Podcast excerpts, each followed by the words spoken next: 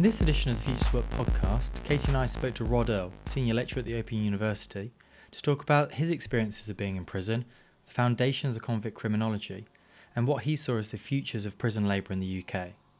We opened the conversation by asking Rod about his most recent research. Looking at men's social relations in prison, with a particular focus on race and ethnicity, partly because this had been you know, fairly uh, thoroughly neglected within the prison research, uh, you know, up, up to that time. Yeah. And also a very pressing question uh, in terms of the um, disparities uh, amongst the sort of prison population between different uh, racial and ethnic groups. So um, we were very interested in, in looking at that, uh, the experience um, of prisoners. So. Uh, uh, of prisoners among prisoners. So we weren't sort of so interested in the sort of relations with the sort of prison uh, regime, their relations with officers, as it were, although that did feature a bit. Uh, and as I conducted the research, you know, it was clear that my understandings, my impressions of uh, you know, prison life, prison experience, were always going to be sort of uh, seen with sort of second sight, as it were, because I had been in prison myself as a young man. Uh, in my twenties, fairly short prison sentence, but the kind of iconic aspects of any prison sentence, which might feature around, you know, cell life, exercise yard, uh, the workshop, uh, I was getting a kind of a, always sort of slightly troubled by a sense of this being a second view for me. I was sort of there talking to people, uh, men in prison about being in prison, uh, and in fact, sort of, you know, one of them sort of said, you know, oh, you know, you researchers, you know, you come in, you know, blah, blah, blah. You can never understand it. What you should do, Rod, is get someone who's been in prison to do your job. And I didn't sort of disclose at that point because it was not something I've ever felt particularly comfortable with in terms of sort of disclosing it as a, a kind of qualification. Uh, certainly, it's more of a disqualification. Um, but uh, after the writing up the prison, Uh, research, and that research was sort of ethnographic in uh, in intention and sort of ambition, uh, but questions of sort of full immersion are obviously quite tricky in a prison setting.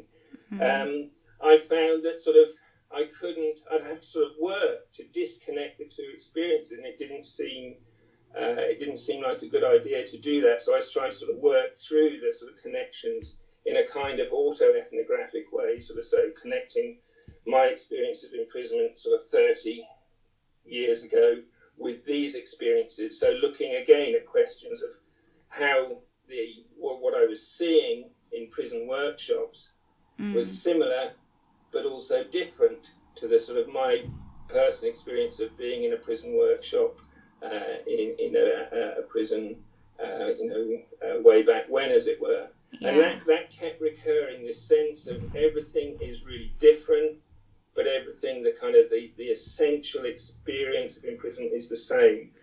Uh, so, you know, there were differences. Uh, you know, I had no in-cell sanitation in the cell that I was in. Um, and so in-cell sanitation, having a toilet in your cell mm. is really seen as, as progress, that you don't have to slop out a, a, a bucket full of um, stuff. Um, and uh, yet the prisoners would say, I have to eat my meals in a toilet, mm. you know, um, or that the, so the sense of sort of progress was always sort of qualified with sort of these, these sort of caveats about the kind of um, essential features of a prison sentence. Um, so, so those are things that I've sort of since um, completing the research, which was focusing on uh, men's ethnic and sort of social identities and social practice in prison.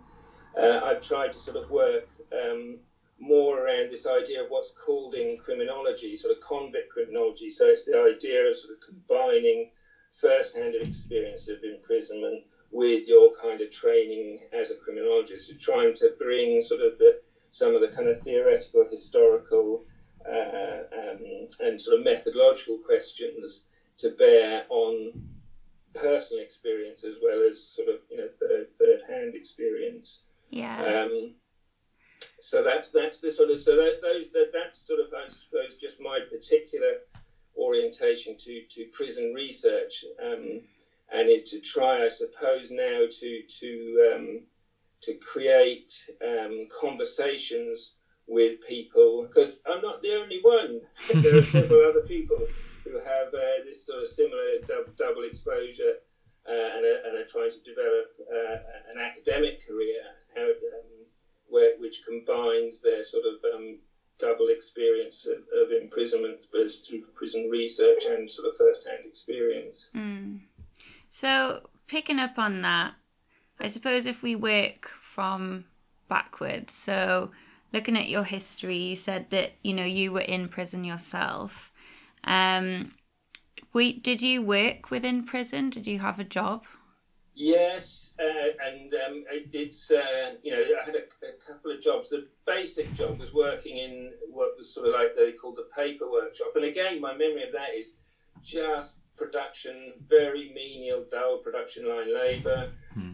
Um, you know, and, and the irony was we were sort of putting together these big brown beige folders, mm. and the folders, it turned out, were the folders because uh, I was in prison in uh, in Norwich, and in the nineteen sixties Her Majesty's Stationery Office was moved out of London to Norwich, and uh, part of the things they print were the, uh, the the forms, the unemployment forms for the Department of Health and Social Security. So I get I was sort of s- smart enough to sort of look at this thing. Here I am in prison. Uh, you know, I was unemployed, and here I am assembling the forms mm. that I would use to sign. You know, that, that would be pushed at me under the under uh, across the desk of the, the signing on office. Um, and so that, that, but again, it was just like, you know, very very basic sort of. You know, I was feeding pieces of paper through a glue roller. Yeah. And it, sticking them onto the sort of the, the spine of this folder, and then passing it down the line where somebody else would attach an envelope to it, and eventually, sort of, you know, about a hundred yards down the workshop, you know, the, the finally assembled folder would be, uh, you know, stacked up and, and, and carted off. But my the work did change, and I suppose that that's something I've tried to write about a little bit, because then when I changed cell, and these guys I was sharing a cell with again. Slightly incidental information, but that we were sharing three people to a cell made for one person in the Victorian era, mm-hmm. um, and uh, with no in-cell sanitation and what have you.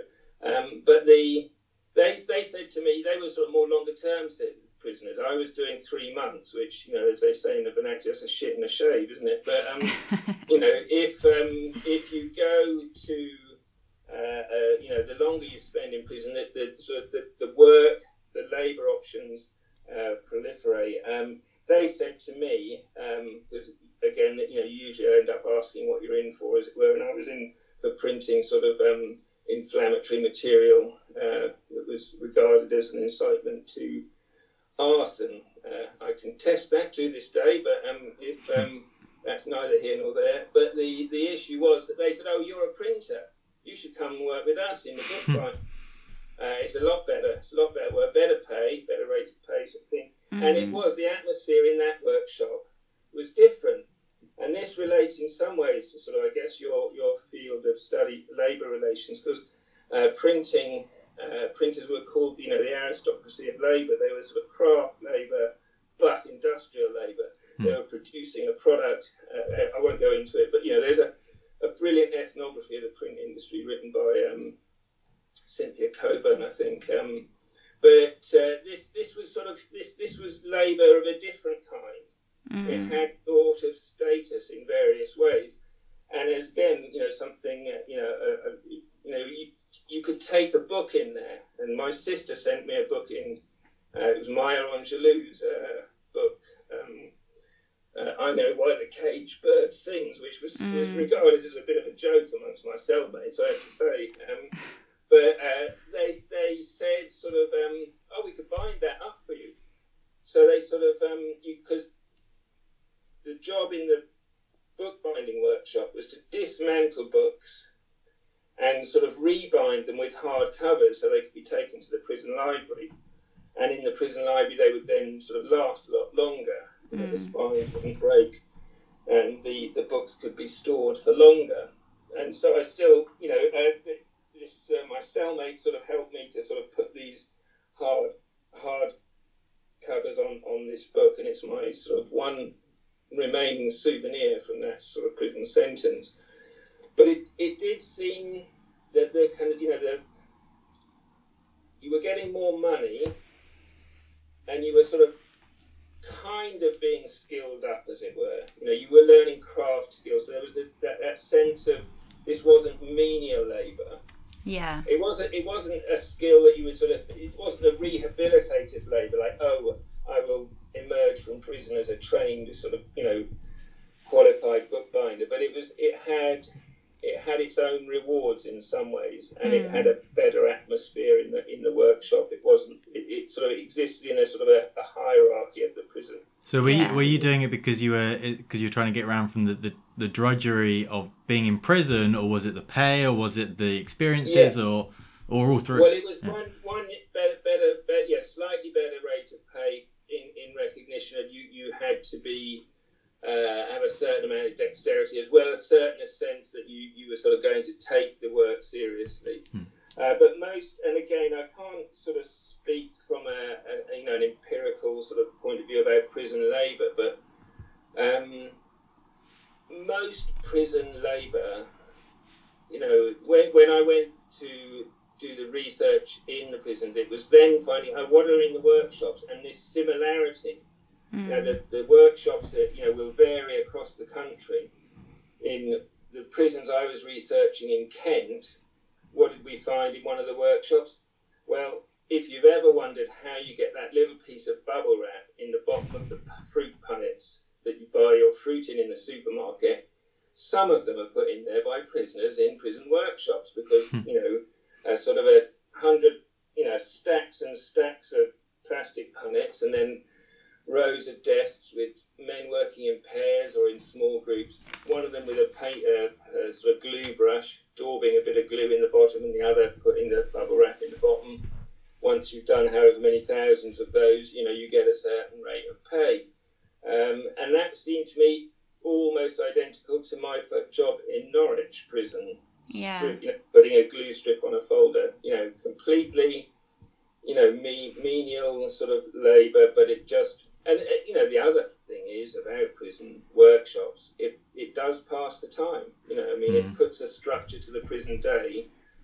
Um, and that's, you know, that's again a recurring sort of dilemma of, of prison time. You know, what do you do with this dead time? You know, so I'm not, you know, your, your, yours is the field of industrial relations. And I guess, you know, that's, to me, I suppose there, there, there's an interesting question around, you know, the the, the, the the most radical critiques of, of imprisonment have come, you know, from Michel Foucault's idea of discipline and punish. This is not about uh, a response to um, crime per se. It's about the creation of a certain kind of human being, mm. the industrial labourer, as it were, the need for a certain kind of discipline. That's also the work that's been developed by um, um, Massimo Pavarini and um, Dario Melosi, and you know their idea of the relation between the factory and the um, and the prison. So what what seems to me interesting in some ways in, in, in contemporary sort of criminology is that these questions, your questions as industrial uh, uh, sort of labour relations scholars, are not being asked about the prison. Mm. And I have uh, I absolutely confess to not having done that research. But what, what was interesting in some respects, returning to prison as a researcher, was seeing another element coming into the, to partly to the idea of discipline in the creation of a certain kind of, of man, again a, a particular kind of man, was the sort of focus on social relations. So uh, young men again make up a, a large proportion of the prison population, and there were quite a lot of fathers' workshops. So the idea of creating the right kind of family man mm. seemed to me that something that the prison was now engaged in doing. And again, you know, there are there are sort of nest. So, so I suppose what's interesting is what, for me, you know, what what does the prison do in terms of now in the contemporary arena as the sort of um, you know, industrial sort of level in employment tends to vanish, mm. and yet sort of the carceral um, the capacity is increasing What's what's the work going on in there? Um, you know, and I think those are questions that will be very specific to each country. You know, there, there's a tendency to sort of defer to the United States and the, you know, the carceral nightmare that is the, the United States. Uh, but the actual, so the relationship between industrial relations, labour relations, the conceptualisation of, of, of what work means, as it were, what work means to particular kinds of men, is something which I think the prison, as a as a sort of um, a lens, is is is worth looking through. Mm. Um, having said that, I haven't looked through it in that way yet. I mean, well, the policy at the minute, from what I understand, is that the government is introducing these so-called super prisons, um, which will hold workshops that can house up to eight hundred prisoners at once.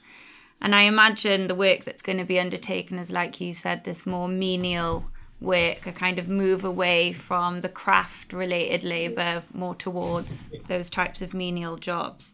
Did that map on to what you yeah. saw when you revisited the prison then, that there was an increasing number of people engaging in this type of menial work away from craft labour? Not, again, I didn't really encounter, you know, the idea of craft labour, and again, the, the idea of sort of like, you know, you know, sort of sort of properly investing your soul in your labour sort of thing, you know, but there was, uh, there was an attempt to sort of, uh, to, to modernise, so there was compute, there was a computer workshop, and again, I think there the irony is that kind of, you know, with uh, the nature of sort of uh, change in that kind of technology, as soon as you've learned it, it's out of date, you know, mm. you've learned it in prison with second-hand sort of, you know, computers provided by Sun Systems on a network that's no longer viable or something, you know, mm. So there was a, a so, but you could sort of see, and I think there again, there are there are questions around the nature in which, you know, immaterial labour, the labour of the, the, the intellect, as it were, is seen as something that's much more uh, significant for modern capitalism, is, is very hard to reproduce within the container of the prison. The prison is more and more a simple warehousing of kind of... Um, uh, Um, it, well, you know, I don't like the term, but sort of dead labour. You know, it, it's it's um, it is a tomb of sort of obsolete labour power almost. You know, and that, that seems to me again problematic. As you're saying there, you know, the, the idea to create bigger prisons, more mm. bigger prisons, Titan prisons. What the what the hell's a Titan prison doing in, in this vocabulary? You know, Titan. I remember being, you know, a nuclear missile, um, or a, you know. Uh, you know, a, a, a demigod of the Greeks, you know, it's it's abs- it's an absolutely absurd idea. And it, against all the sort of, um, all the research evidence, which shows that if you want to create this strange chimerical figure of the rehabilitated prison, it needs to be small, you know. Yeah. And there again, I think the idea of, I mean, you know, also this connects slightly to the idea of education in prison, because sort of, you know, the idea of investing yourself in your own rehabilitation is something which is part of the mythology of the, you know, it's the it's the dream image of the prison reformer. You know, men will make themselves better sort of mm. through their um, experience of imprisonment, um, and education sometimes does work on that level. So I think the but again, most prison sentences, again, people probably think, you know, people are sent to prison for years and years. Um, you know, last year, you know, I've got the figures in front of me, uh, you know, fifty-nine thousand people were sent to prison. Uh, of those, uh, you know, sixty-nine percent had committed a non-violent offence. And almost half of that number, forty-six percent, was sentenced to serve less than six months. Hmm. If you get a six-month sentence, the likelihood is you might do four months. What what are you going to do in four four months? Yeah. I mean, I did I did a three-month sentence, and so they put you on the menial, you know, on the on the on the production line. Yeah. You know? Um. So the idea of sort of rehabilitative labour, the prison as a skill camp, the prison as a college, you know, they're largely absurd fantasies, you know, of the, mm. you know, in, in relation to the actuality of the people sentenced to prisons, which is, uh, you know, mainly young men, uh, and again, not exclusively, but the majority for non-violent offences, for which they'll sh- serve a short amount of time. Yeah. So, and and you know, the yeah, the, the, the alarming thing is that prison populations are growing hugely. Uh, and the U K, uh, particularly England and Wales, Scotland, have very high rates of incarceration. We lock up more than any other country in Europe, and in, and for longer amounts of time. Mm. You know, I mean, it, it's again astonishing to think that something, you know, uh, like in, I read this thing in nineteen sixty-eight. There was something like eighteen people in the prison system serving more than ten years. Now there are about eighteen thousand. So, you know, there, there's a sort of, and, and, and, and the, one of the issues in prison now is how to cope with aging men. Yeah. Um, men who were, you know, so the, again, there is a, so there's a, there's a fantasy image of the prison as a rehabilitative device. Mm. Um, and so, so, and that, that does create a, you know, uh, an issue because, you know, I suppose you have that idea labour is a way of occupying your time. Hmm. It's a way of making the time pass.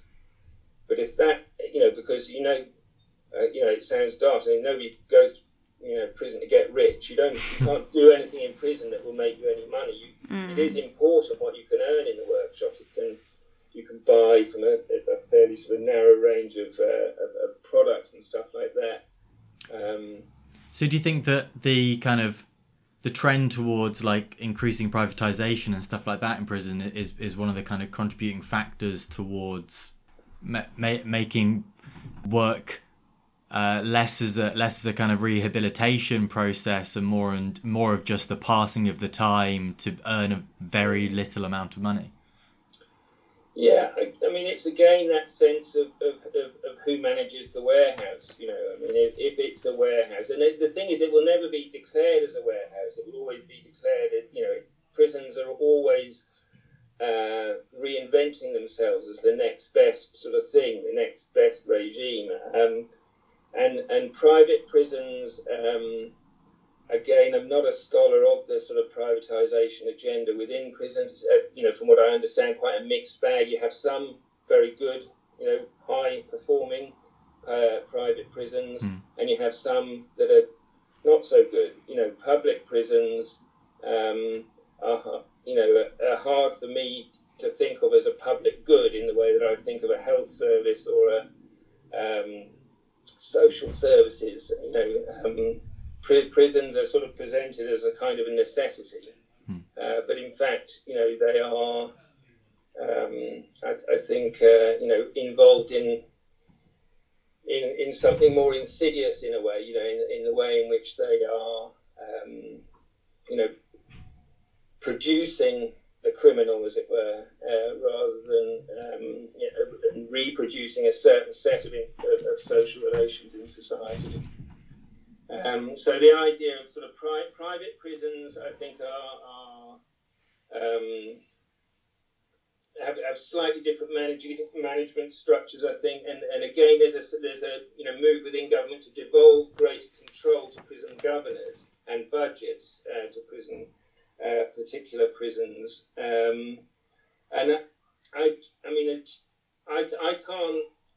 work up any enthusiasm or or for that sort of program as a, as a reform. I mean, I'm a you know reductionist. You know what we should be trying to do is you know reduce this sort of dependency on on uh, imprisonment as a a feature of our criminal justice system, mm. um, or indeed I, of our labour force.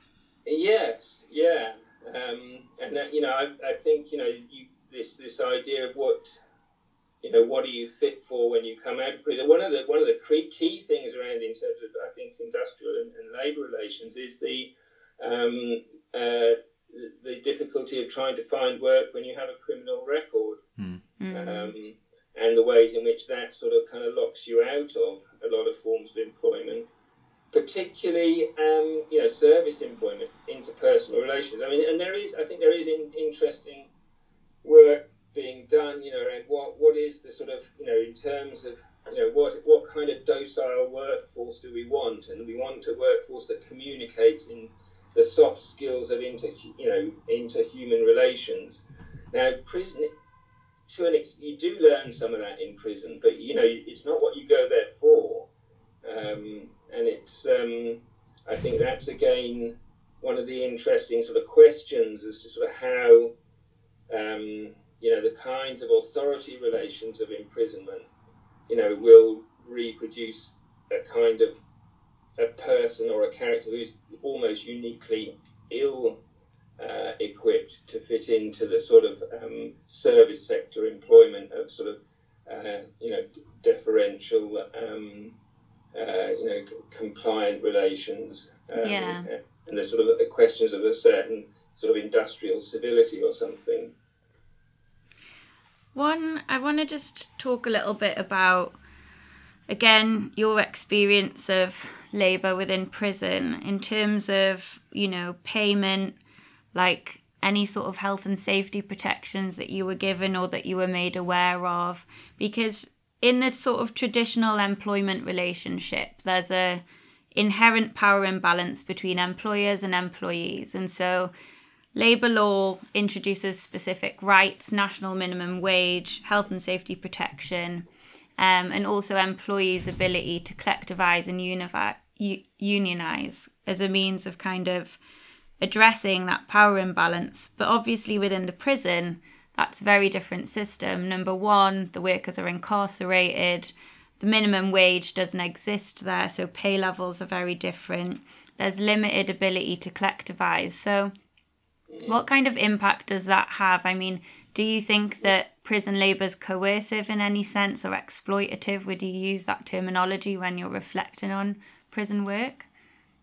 Yeah, I mean, you know, it's an exceptional state of labour relations in all sorts of ways because, yeah, as, as you said, I mean, there is a certain amount of choice in, you know, a very limited sense of what, what can you opt, what kind of workshops can you opt into.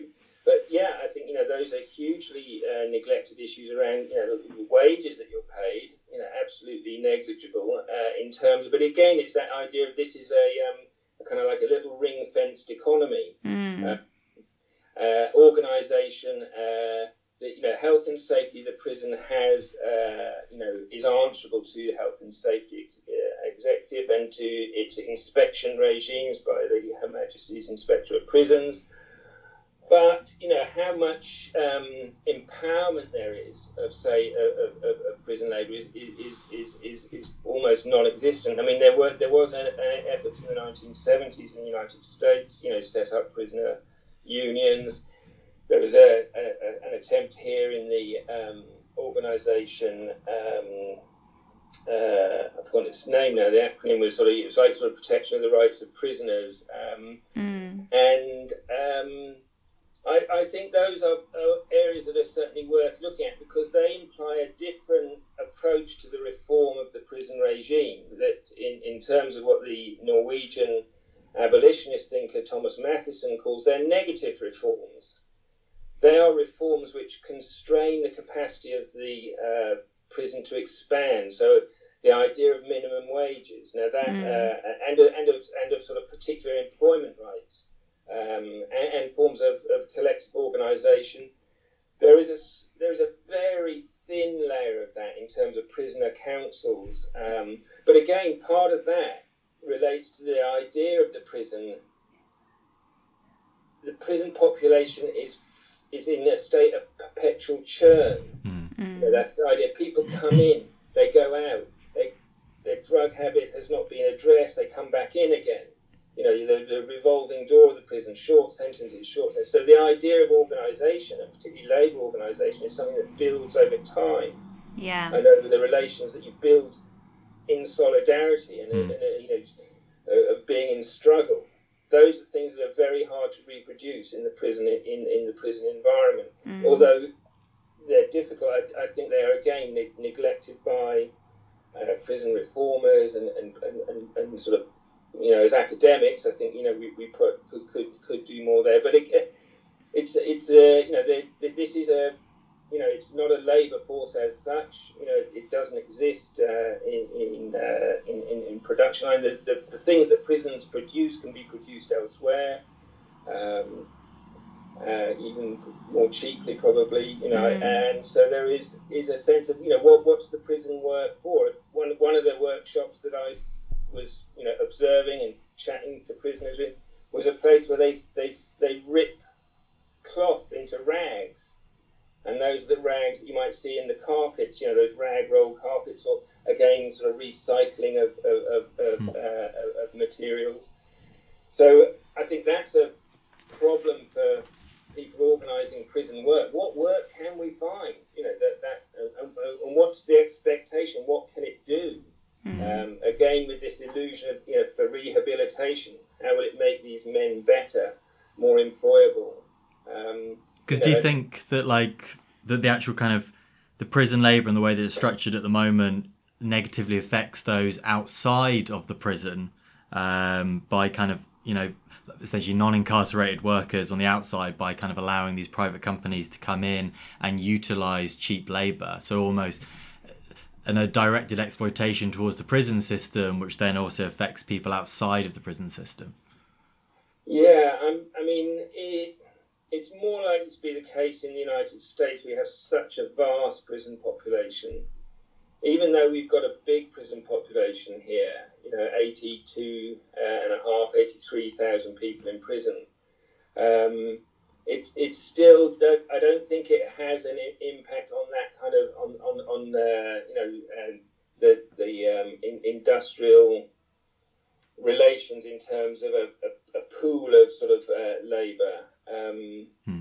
So I, I don't think that argument, I mean, I think there was a sort of a, I think there was an attempt to think of that. This is an, a reserve army of labour, as it were. Hmm. I mean, the prison, the prison system certainly in uh, do, doesn't work like that uh, as a as a reserve army in, in terms. Uh, although there's a sense in which, you know, that, you know, if it's, yeah, I don't think it's it's um, it's going to feature in that kind of. Uh, way of un- undercutting negotiating power mm, of, mm. Of, of industrial unions and stuff. But, you know, again, wh- where is the work, you know, um, and where is the labour power in, in, in, in contemporary capitalism? It's probably not in manufacturing, I don't know, but um, uh, certainly not in, in, uh, in the U K. So the U K prison population is this sort of, you know, I mean, and again, this was a sort of feeling, a feeling that I got when I went to prison in the nineteen eighties.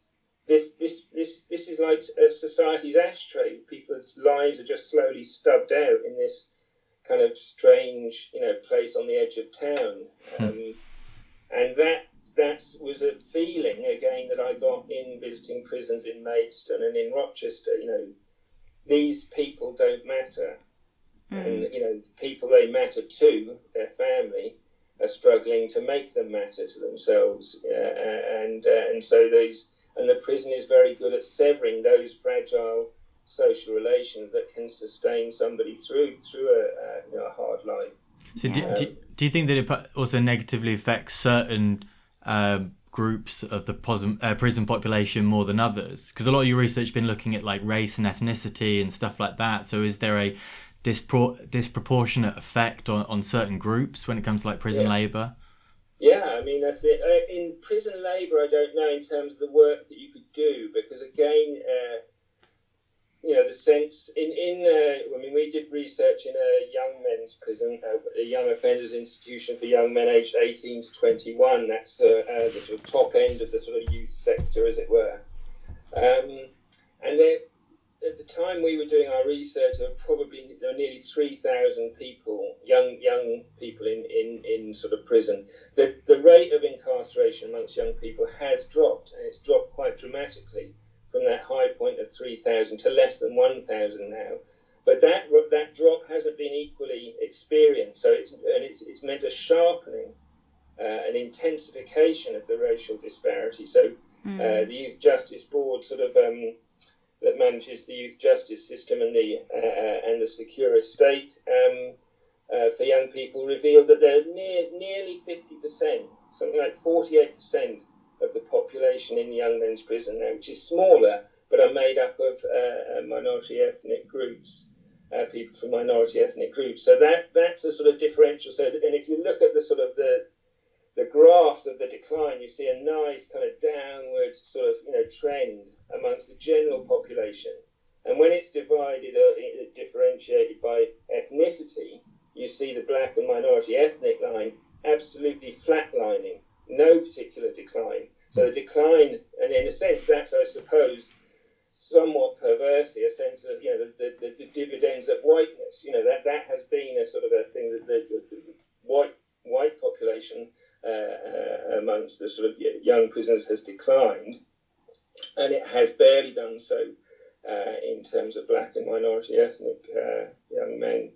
But um, and in t- in terms of labour, again, you you're left with that question of sort of amongst young men, what are you in for? How long are you in for? And the, and, and the, the jobs that will be available will depend on the nature and length of your sentence. So you have a lot of young black men now serving very long sentences under the, uh, some of them under joint enterprise legislation, which was sort of a way in which convictions for violent offences could be secured uh, through a sort of a, a kind of tweaking of the, the nature of evidence that could be accepted in court. Um, And, and uh, these are young men uh, facing, you know, li- you know, monumental uh, sentences. Mm. They, they will go into the adult estate, into long-term imprisonment, where the labour relations, you know, the, the, the work offered, again, may be different. I, I don't know what sort of work options there are in the long-term estate sort of thing. Very few people come out of prison saying, you know, I had a great job. Yeah. They, they, but they do come out sometimes saying, "I learned something." You know, it's the education thing. So, and, and again, that you know, that, that my, my my worry is that education becomes the new sort of um, sweet wrapping, you know, for the prison. Mm. So the idea that the, you know, again, in, particularly in uh, in in, in uh, relation to young people, the idea of uh, uh, these should be secure education colleges. You know, they used to call them borstals, I suppose, you know, in the nineteen thirties. But um, that's, you know, the idea that education should be sort of, you know, the core aim of young people's prisons. Again, I think a slight sort of fantasy. Hmm. Uh, but the idea that education in prison is the reason it works, I think, where people study, you know, with, with the people I work for, the Open University, they take degree courses because they invest themselves in their study. And, and, and you do get, going back to what you were saying earlier about Paolo Freire, this is a sense of finding themselves, mm-hmm. finding themselves in another, in another sort of, not another dimension, but another manifestation of themselves that they can create through um, higher education. Well, interestingly, picking up on the education point, so in this blog, um, in this issue of Futures of Work, we've got another blog by Jenna Pandelli, and she's talking about the relationship between education and prison work. And she raises the issue, I don't know if she fully agrees with this point, but that um, the incentive to work and get wages for that work um, distracts people from education. So they're less likely to engage with education if they can then go into a paid work, even if that's quite menial and not necessarily developing um, the prisoner yeah. themselves. I mean, what do you think about that? Do you think that work kind of will distract the prison population from engaging in further in their education? Well, there's, there's certainly, you know, you get you don't get paid to do education on the whole in prison. So you sacrifice, it's a sort of salary sacrifice scheme, mm. you know, that you would, to, to do your education, you sacrifice the, the options of working in some of the, you know, the higher uh, waged areas within the, the prison. But I mean, it, interestingly, in, in the book um, that we I've been working on to sort of um, uh, celebrate the Open University's fiftieth anniversary and, and to celebrate particularly its work in prison, we sort of went around um, through the uh, Open University sort of department called Students in Secure Environments, uh, who manage the sort of delivery of, of uh, the Open University's offer in prisons. And, and they, we, we were sort of appealing for people to come to us with your stories of work, you know, studying with the Open University. And we got a lovely little vignette from a guy who said, you know, he, he titled his thing, Prison Choices, Taking a Degree or Packing Tea. Ah. Obviously, and he was saying, he he describes, you know, quite eloquently in his, his, his little story in the book, um, the choices that were open to him. Again, exactly that of sort of, you know, I had to sacrifice the wages which I can do to buy, you know, a bit of chocolate or supplement my uh, diet, supplement my entertainment options in the prison, supplement my capacity to correspond, to speak to somebody on the phone, because you have to pay for your phone calls. uh, and you have to pay an incredibly high rate as well? Or does he invest in, in his education?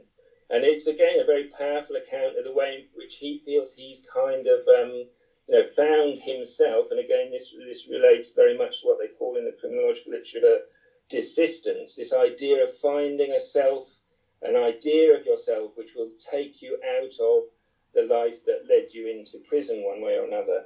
Uh, and um, so, again, you know, in the book, which... Um, I'm sorry, I sound like I'm plugging it now. It's called De- Degrees of Freedom, and it's, it's published by Bristol. uh, but, they, you know, it, it is full of accounts of these personal journeys through education. And some of them, going back to what you were saying, do tell exactly that story of what was sacrificed to do education. And that's an irony in itself because, you know, um, you know, the, if the, again, that sort of mythical image of the reformed person, the reformed prisoner, the rehabilitative prison, if there's one thing that shows that this can happen, it's in education. Yeah. Um, but again, you know, you know, uh, and, and, you know, there are some very powerful accounts of that process in our book from, uh, you know, people at the O U who've worked over the years in, in that area.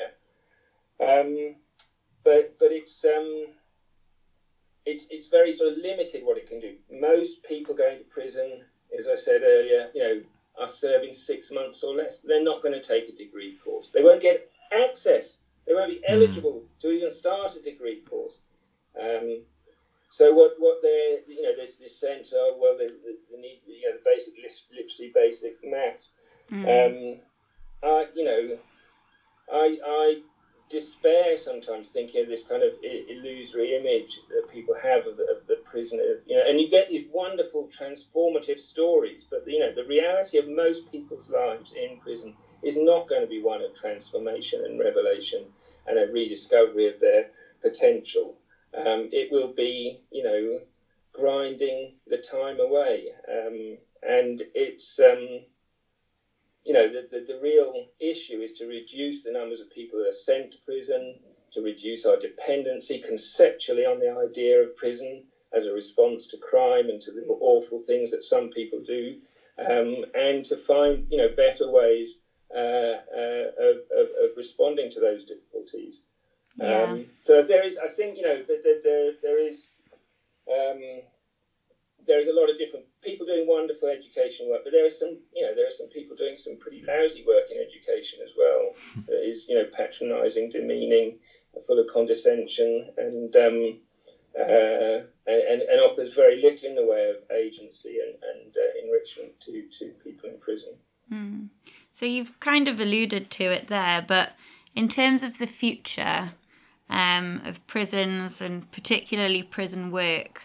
You know, what do you think that that will look like based on what's happening now? And, you know, what do you think should change, if anything, in terms of prison labour?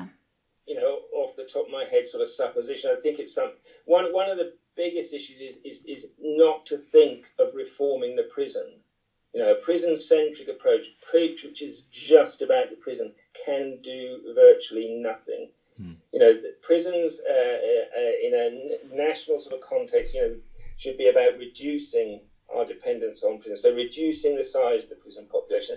And, you know, some in some countries, in the Netherlands, you know, they're, they're closing prisons. They've even built new prisons and newer prisons, and they're closing them because they're empty. Mm. Um, and we have to ask more searching questions, you know, about why people are sent to prison. Not what prisons, you know, how can prisons be made better? Because if you make better prisons, you'll just get more prisons and bigger prisons. I think, are, you know, the idea is, is, is just that kind of economies of scale. Um, you know, you, and you, I think just, you know, probably we shouldn't be asking those questions. Um, I think the idea of, you know, going back to what you were saying, a dangerous question for the prison is, is, is how do you empower prisoners in the labour relations of prison? So, yes, questions of remuneration, questions of organisation, self-organisation uh, within prisons, um, prisoners, you know, rights to a decent, uh, you know, level of uh, remuneration for their work, uh, the conditions, the breaks that they can take, um, uh, the conditions they work in. You know, again, you know, you have heat waves. Uh, and, and, you know, I remember there was one in prison when I was there. It wasn't. I can't even remember. You know how hot it got. But like we, we were given a glass of orange juice. Way. And uh, you know, because they knew that people might faint or, or worse. You know. Um, But you know, the, the extension, I guess, of those those those issues around conditions at work could be part of it.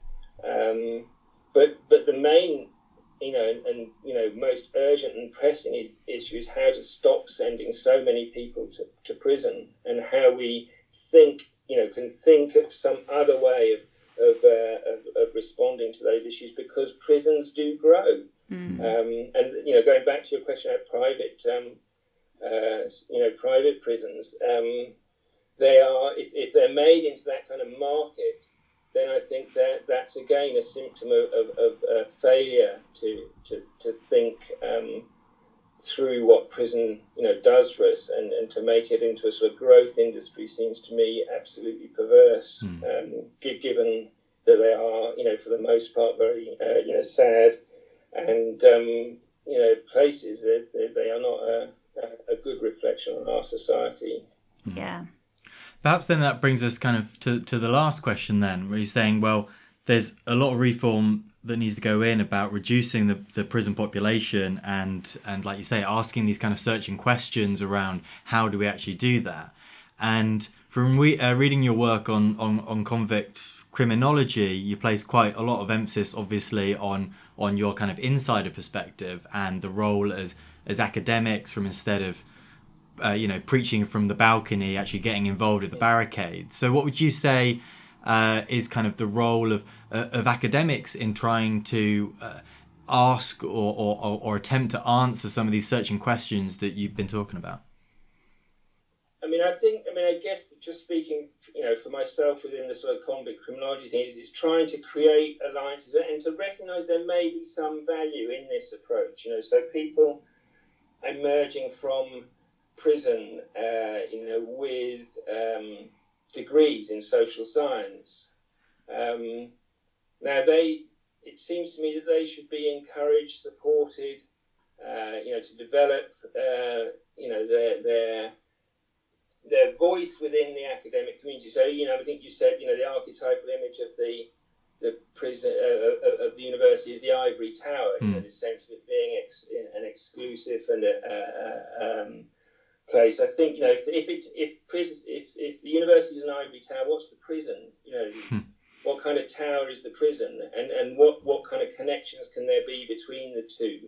Um, And I think that's, that is something which is developing in the U K. There's probably about half a dozen people, you know, like myself, who sort of identify as convict criminologists, who are sort of, you know, openly, you know, um, declaring their hand, as it were, in in that, having sort of dual, dual experience. But it, it, it's not straightforward because, you know, um, sometimes if you've been inside, you need to leave that behind. You know, you don't want to be known as a convict criminologist. You, you want to be known as, you know, uh, an anthropologist, or you want to be known as a, you know, as a scholar in, in your own right. Um, so there's a way in which it can become quite sort of restricting.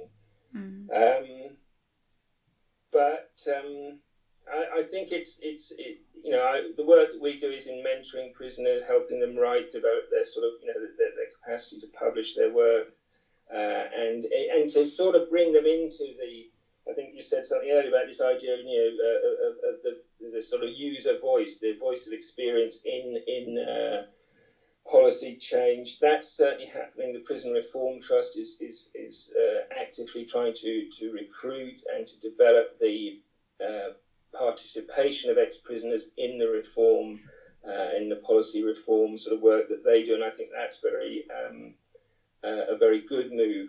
There's no guarantees as to what it will produce. I think, you know, for, for all sort of scholars, it's a question asking asking these critical questions. You know, um, not how can we, you know, build better, more beautiful prisons? How can we create better ruins? You know, how can we bring these places down?